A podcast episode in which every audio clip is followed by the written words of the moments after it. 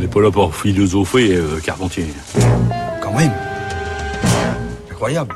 Bonjour Anastasia. Bonjour Adèle. Bonjour à tous. Aujourd'hui, j'aimerais vous parler d'un article publié la semaine dernière sur le site de la vie des idées, écrit par Romain Badoir, maître de conférence à l'université de Cergy-Pontoise et chercheur au sein du laboratoire Agora. Il est surtout l'auteur de l'ouvrage Le désenchantement de l'Internet, désinformation, rumeurs, propagande, paru en 2017 chez FIP Éditions. La question que se pose Romain Badoir est une question que nous nous sommes tous déjà posée. L'agressivité qui règne sur Internet est-elle propre à l'agressivité de la nature humaine? Autrement dit, ce qu'on disait hier au PMU, on l'écrit aujourd'hui sur les forums, et Internet a juste rendu cette agressivité plus visible. Ça, c'est la première hypothèse. Ou bien, Internet a-t-il accouché d'une nouvelle forme d'agressivité incontrôlable? Ça, c'est la seconde hypothèse. Pour tenter de répondre à cette question, Romain Badoir revient sur le cyberharcèlement dont a fait l'objet cet été Nadia Daham, journaliste et chroniqueuse sur Europe 1. Souvenez-vous, Nadia Daham avait pris la défense de deux militants féministes, victimes eux-mêmes de cyberharcèlement, ce qui lui a valu un déferlement de haine sur les réseaux. Menaces de viol, appel au meurtre, divulgation de son adresse personnelle, diffusion des photographies de sa fille accompagnées de l'adresse de son école.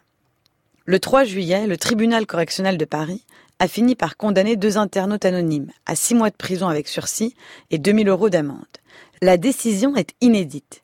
Mais le plus frappant, selon Badoir, c'est les explications des dix internautes qui soutiennent qu'ils agissaient simplement en trolls et que les messages d'une extrême violence étaient en fait humoristiques, drôles d'humour. Ce fait divers, qui ressemble malheureusement à beaucoup d'autres, permet de se poser la question concrètement. Est-ce Internet qui a inventé les trolls ou bien les trolls préexistaient-ils à Internet? Ou peut-être encore, les trolls ont toujours existé, mais Internet les a rendus beaucoup plus efficaces et beaucoup plus violents. C'est pour cette troisième hypothèse que semblent opter de nombreux observateurs, dont Arnaud Mercier, qui dénonce un ensauvagement des relations sociales sur les réseaux, ou François Jost, qui évoque une démocratisation de la méchanceté.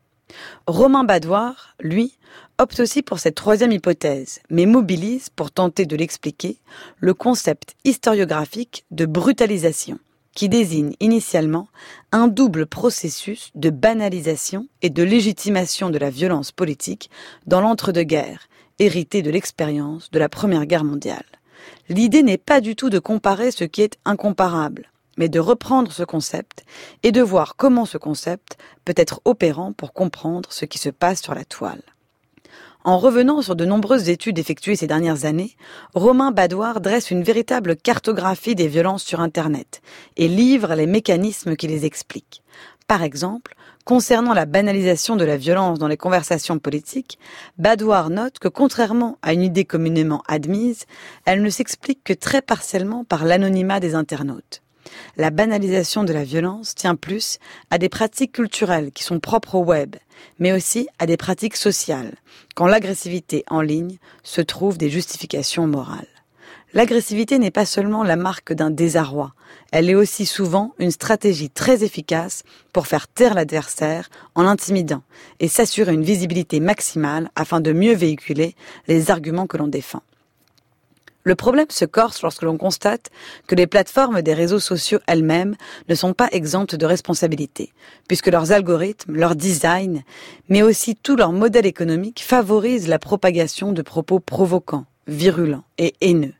Les pouvoirs publics tentent bien de réagir en incitant les plateformes à s'investir dans plus de régulation, mais en laissant la main sur ces questions aux seules plateformes, ils prennent le risque très grave d'une privatisation des pouvoirs de censure sur Internet. Du côté des pouvoirs publics, la bonne solution reste à trouver.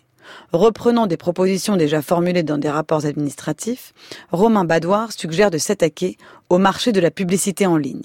En effet, démonétiser les contenus qui propagent des discours de haine pourrait constituer un frein efficace à leur circulation. Mais cela contraindrait les régies publicitaires et les réseaux sociaux à plus de transparence et à beaucoup de bonne volonté, dont il est difficile de croire qu'ils soient capables. Enfin, et surtout, Romain Badoir en est certain, la lutte contre les discours de haine est l'affaire de tous. Elle interroge notre capacité à répondre aux discours de haine autrement qu'en les discréditant d'emblée, nous obligeant à établir un véritable contre-discours argumenté. Vous l'aurez compris, Les défis sont immenses et les gens n'auront pas fini de troller de sitôt. Mais en attendant que la toile devienne un havre de paix et d'amour, lisez le remarquable article de Romain Badoir dans La vie des idées. Merci beaucoup Anastasia. Votre chronique est à réécouter en ligne sur le site du journal de la philo.